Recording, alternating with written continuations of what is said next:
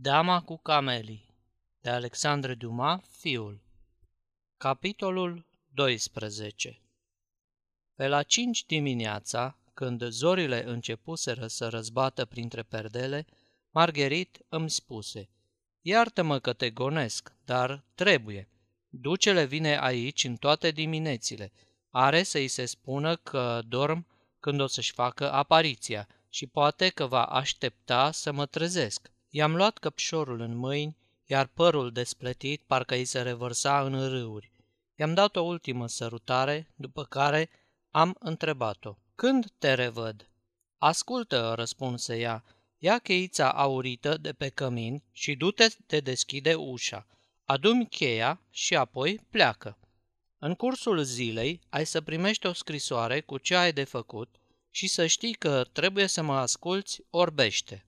Da, și dacă ți-aș cere încă de pe acum ceva. Ce anume? Să-mi lași această cheie. Lucrul pe care mi-l ceri nu l-am mai făcut niciodată pentru nimeni. Ei bine, fă pentru mine, fiindcă îți jur că eu nu te iubesc așa cum te iubeau ceilalți. Bine, păstrează-o, dar țin să te anunț că depinde de mine ca această cheie să nu-ți servească la nimic. De ce? Fiindcă sunt zăvoare și pe dinăuntrul ușii. Ce rea ești, am să pun să le scoată. Așadar, mă iubești un pic? Nu știu cum se face, dar mi se pare că da. Acum du-te, pic de somn. Am mai rămas câteva clipe înlănțuiți și apoi am plecat. Străzile erau pustii, marele oraș dormea încă, o dulce prospețime se revărsa prin cartierele pe care vuietul oamenilor avea să le năpădească câteva ore mai târziu. Mi se părea că orașul adormit este al meu. Răscoleam în amintire numele acelora pe care îi invidiasem cândva pentru fericirea lor și nu-mi aminteam măcar de unul singur, fără să nu mă socotesc mai fericit decât el. Să fii iubit de o fată castă, să fii primul care îi dezvălui straniul mister al dragostei, înseamnă, desigur, o mare fericire, dar este lucrul cel mai simplu de pe lume. Să pui stăpânire pe o inimă neobișnuită cu atacurile înseamnă să intri într-un oraș deschis și fără pază.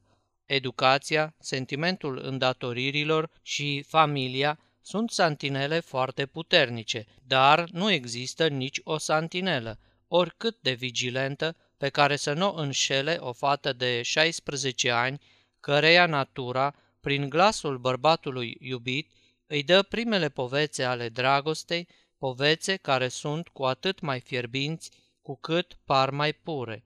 Cu cât fata este mai încrezătoare în existența binelui, cu atât mai ușor se lasă în voia, dacă nu a iubitului, cel puțin în voia dragostei, deoarece, lipsită de bănuieli, este fără de apărare și să reușești să fii iubit de ea înseamnă un triumf pe care orice bărbat de 25 de ani îl poate obține oricând vrea. Lucrul acesta este foarte adevărat. De aceea, vedeți cu câte măsuri de supraveghere și cu câte ziduri de apărare sunt înconjurate tinerele fete. Mănăstirile nu au însă ziduri destul de înalte, mamele zăvoare atât de solide, Religia a porunci îndeajuns de multe ca să închidă aceste fermecătoare păsărele în coliviile lor, peste care nu se ostenesc măcar să presare niște flori. Și cât de mult trebuie să dorească ele această lume care le este ascunsă, cât de ispititoare trebuie să o socotească, cu ce nesați vor fi ascultând de bună seamă primul glas care, printre zăbrele, vine să le împărtășească secretele și cum vor fi binecuvântând mâna care, cea din tâi, ridica un colț al vălului cel plin de mistere. Dar să fii cu adevărat iubit de o curtezană înseamnă o victorie cu mult mai grea. La ele trupul a tocit sufletul, simțurile au mistuit inima, desfrâul a făurit sentimentelor o adevărată platoșă. Vorbele care li se spun le cunosc pe din afară și retlicurile pe care le folosesc bărbații le știu de mult și au vândut până și iubirea pe care le-o inspiră. Ele iubesc fiindcă asta le e meseria, nu din elan. Sunt mai bine apărate de calculele lor decât este păzită o fecioară de către mamă sa sau de zidurile mănăstirilor. Din această pricină au inventat ele cuvântul capriciu pentru aceste amoruri fără profit pe care și le oferă din timp în timp ca odihnă, ca scuză sau drept consolare. Se aseamănă cu cămătarii care jupoaie mii de oameni și care cred că și-au răscumpărat toate păcatele dacă împrumută odată 20 de franci unui nenorocit muritor de foame, fără să-i mai ia dobânzi și fără să-i mai ceară chitanță. Iar când Dumnezeu îngăduie unei curtezane iubirea adevărată, această iubire, care apare la început ca o iertare, ajunge pentru ea aproape totdeauna o pedeapsă, căci nu există iertare a păcatelor fără pedeapsă. Dacă o ființă care are să-și reproșeze întreg trecutul se simte deodată cuprinsă de o iubire adâncă, sinceră, de nepotolit, de care nu s-ar fi crezut în stare niciodată, și dacă ea își mărturisește această iubire, cât de mică se va simți în fața bărbatului iubit, ce puternic se va simți el dispunând de nemilosul drept de a-i spune nu dai mai mult din dragoste decât ai dat pentru bani. Și atunci ele nu știu ce dovezi să-i mai dea. Un copil, la câmp, povestește fabula, își găsise de joacă să tot strige, ajutor, ca să-i păcălească pe cei din jur. Dar, într-o bună zi, a fost mâncat de un urs, fiindcă cei pe care îi înșelase de atâtea ori n-au mai vrut să dea crezare țipetelor sale, de data aceasta adevărate. La fel se întâmplă și cu aceste ființe nenorocite când iubesc cu adevărat. Au mințit de atâtea ori încât nimeni nu vrea să le mai creadă și în vâltoarea remușcărilor sunt mistuite de iubirea lor. De aici izvorăsc acele mari devotamente, acele izolări austere de care au dat dovadă câteva dintre ele. Dar când bărbatul care trezește această dragoste izbăvitoare are sufletul destul de generos pentru a-i primi iubirea, fără să-și mai amintească de trecut, când se lasă pradă acestei iubiri, când, în sfârșit, iubește tot atât de mult pe cât este iubit, acest om soarbe dintr-o dată toate emoțiile pământene, iar după această iubire, inima sa îi va fi ferecată pentru oricare altă dragoste. Aceasta este o înregistrare Cărțiaudio.eu. Toate înregistrările Cărțiaudio.eu sunt din domeniul public. Pentru mai multe informații sau dacă dorești să te oferi voluntar, vizitează www.cărțiaudio.eu. Reflecțiile de mai sus nu le făceam în acea dimineață în care mă întorceam acasă. Ele n-ar fi putut să însemne decât o presimțire a ceea ce urma să mi se întâmple și, cu toată iubirea mea pentru Margherit, nu întrezăream atare urmări. Astfel de gânduri îmi trec prin minte astăzi.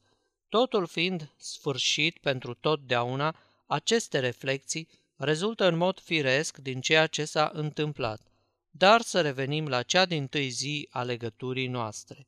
Când m-am înapoiat acasă, mă aflam într-o stare de euforie nebună, gândindu-mă că toate obstacolele ridicate de imaginația mea între Margherit și mine dispăruseră, că Margherit era a mea, că eram prezent în gândurile sale, că țineam în buzunar cheia de la apartamentul ei și aveam dreptul să mă servesc de această cheie, eram mulțumit de viață, mândru de mine și îl veneram pe Dumnezeu care îmi îngăduia toate acestea. Într-o bună zi, un tânăr trece pe stradă, atinge cu cotul o femeie, se uită la ea, își întoarce capul și pleacă mai departe. Pe femeie nu o cunoaște. Ea își are bucuriile, supărările, iubirile ei, în care el nu ocupă nici cel mai mic loc. El nu există pentru ea și, poate că dacă i s-ar adresa, ea și-ar bate joc de el, așa cum făcuse Margarit cu mine. Săptămâni, luni, ani se scurg și deodată după ce fiecare și-a urmat destinul pe un drum diferit, logica hazardului îi pune față în față. Femeia devine amanta acestui bărbat și îl îndrăgește. Cum? Pentru ce? Cele două existențe nu mai alcătuiesc decât una. De-abia s-a înfiripat intimitatea dintre ei și li se pare că a existat de la începutul începuturilor. Și tot ceea ce s-a petrecut mai înainte se șterge din memoria celor doi amanți. Să recunoaștem că e ciudat. În ceea ce mă privește, nu mai aminteam cum trăisem până în ajun. Întreaga mea ființă tresălta de o bucurie fără margini la amintirea vorbelor pe care le rostisem noi în această primă noapte. Sau Margherit era dibace în arta înșelătoriei, sau avea pentru mine una din acele pasiuni subite care izbucnesc la prima sărutare și care mor câteodată tot atât de repede cum s-au și născut. Cu cât reflectam mai mult la toate acestea, cu atât îmi spuneam că Margherit nu avea niciun motiv să simuleze o dragoste pe care n-ar fi împărtășit-o. Și îmi mai spuneam că femeile iubesc în două chipuri, care pot decurge unul dintre altul. Ele iubesc sau cu inima sau cu simțurile. Adeseori o femeie își ia un amant pentru a asculta doar de porunca simțurilor și află, fără să se fi așteptat, taina dragostei imateriale, pentru ca apoi să nu mai existe pentru ea decât sufletul. Adeseori o fată tânără, necăutând în căsătorie decât unirea a două afecțiuni curate, află brusca revelare a dragostei fizice, viguroasă urmare a celor mai caste simțiri sufletești. Am ațipit în noi anul acestor gânduri.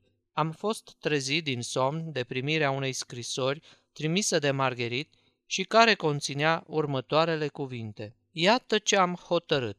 Astă seară, la Vaudeville, vino în pauza a treia. M.G.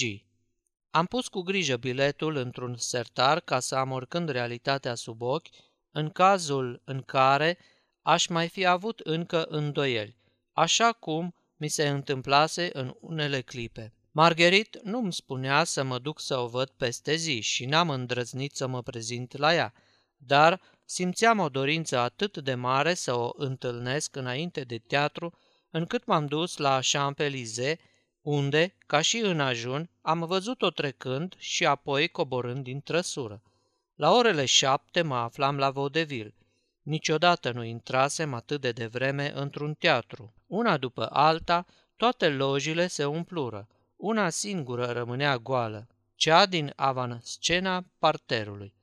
La începutul actului al treilea am auzit deschizându-se și ușa acestei loji, de la care aproape că nu mai desprinsesem privirile. Margherit își făcu apariția. Imediat veni în față, cercetă din ochi fotoliile de orchestră, măzării și mi mulțumi din privire. Era minunat de frumoasă în seara aceea. Să fi fost eu pricina acestei cochetării? Mă iubea ea oare așa de mult ca să se facă atât de frumoasă pentru mine, să mă simt eu fericit? Nu știam încă, dar dacă acesta îi fusese gândul, îi reușise pe deplin, deoarece, când apăru în lojă, toate capetele prinseră să se agite, depăreau niște valuri, iar actorul de pe scenă se uită el însuși la aceea care tulbura în așa chip întreaga sală doar prin simpla ei apariție. Iar eu aveam cheia apartamentului acestei femei și peste trei sau patru ore ea avea să fie din nou a mea. Sunt aspru osândiți cei care se ruinează pentru actrițe și femei întreținute. Ceea ce mă miră este faptul că nu comit pentru ele decât 20 de ori mai multe nebunii. Trebuie să fi trăit, ca mine, în mijlocul acestei vieți, ca să știi ce însemnătate au micile vanități de fiecare zi pe care ele le oferă iubitului lor. Aceste vanități sudează, spun astfel pentru că nu am găsit alt termen. Sudează puternic în sufletul bărbatului dragostea ce o poartă femeii iubite. Prudence luă apoi loc și ea în uh, lojă, iar un bărbat pe care l-am recunoscut a fi contele de G se așeză în spatele ei. La vederea lui, un fior rece îmi trecu prin inimă. Fără îndoială, Margherit și-a dat seama de impresia pe care mi-o produsese prezența acestui bărbat în loja ei, deoarece îmi surâse din nou și, întorcându-se cu spatele la conte, păru că este foarte atentă la desfășurarea piesei. În cel de-al treilea antract, ea își întoarse capul și rosti câteva cuvinte. Contele părăsi loja, iar Margherit îmi făcu semn să vin să o vizitez. Bună seara, îmi spuse ea în clipa în care am intrat și îmi întinse mâna. Bună seara, răspunsei eu, adresându-mă Margheritei și Prudensei. Ia loc, dar iau locul cuiva, domnul conte de G.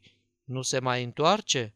Ba da, l-am trimis după bomboane, ca să putem vorbi singuri câteva clipe. Doamna Duvernoa cunoaște secretul. Da, copii, spuse ea, fiți fără grijă, n-am să scot o vorbă. Dar ce ai în astă seară?" spuse Margherit. Apoi se ridică, veni spre partea mai puțin luminată a lojii și mă sărută pe frunte. Sunt puțin suferind. Trebuie să te duci să te culci, reluă ea cu acel aer ironic care se potrivea așa de bine capului ei fin și spiritual. Unde? La tine. Știi prea bine că n-aș putea să dorm.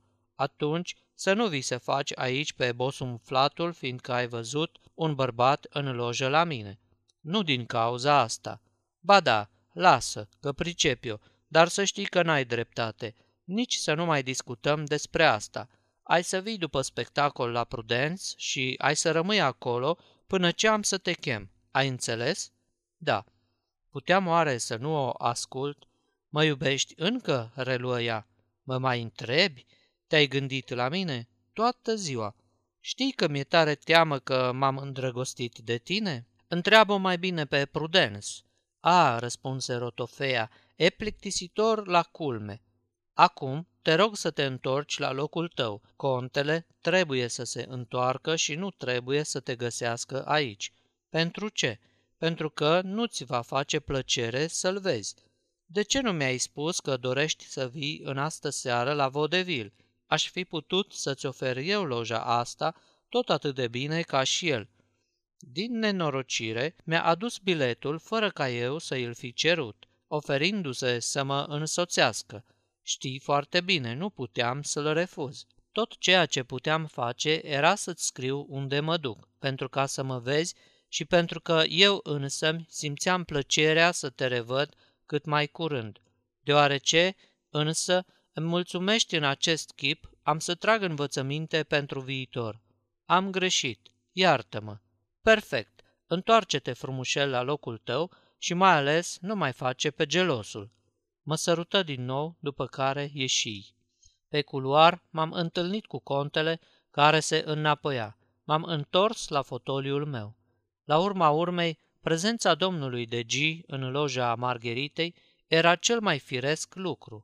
Fusese amantul ei, îi aducea o lojă, o întovărășea la spectacol, toate acestea erau foarte naturale și din moment ce aveam ca amantă o fată ca Margherit, hotărât că trebuia să-i accept obiceiurile. Cu toate acestea, am fost foarte nefericit restul serii, iar la plecare m-a cuprins o adâncă întristare când am văzut-o pe Margherit, însoțită de Prudence și de Conte, urcându-se în caleașca ce îi aștepta la poartă. Și, totuși, un sfert de oră mai târziu mă aflam la Prudence. Cam tot atunci ajunsese și ea. Sfârșitul capitolului 12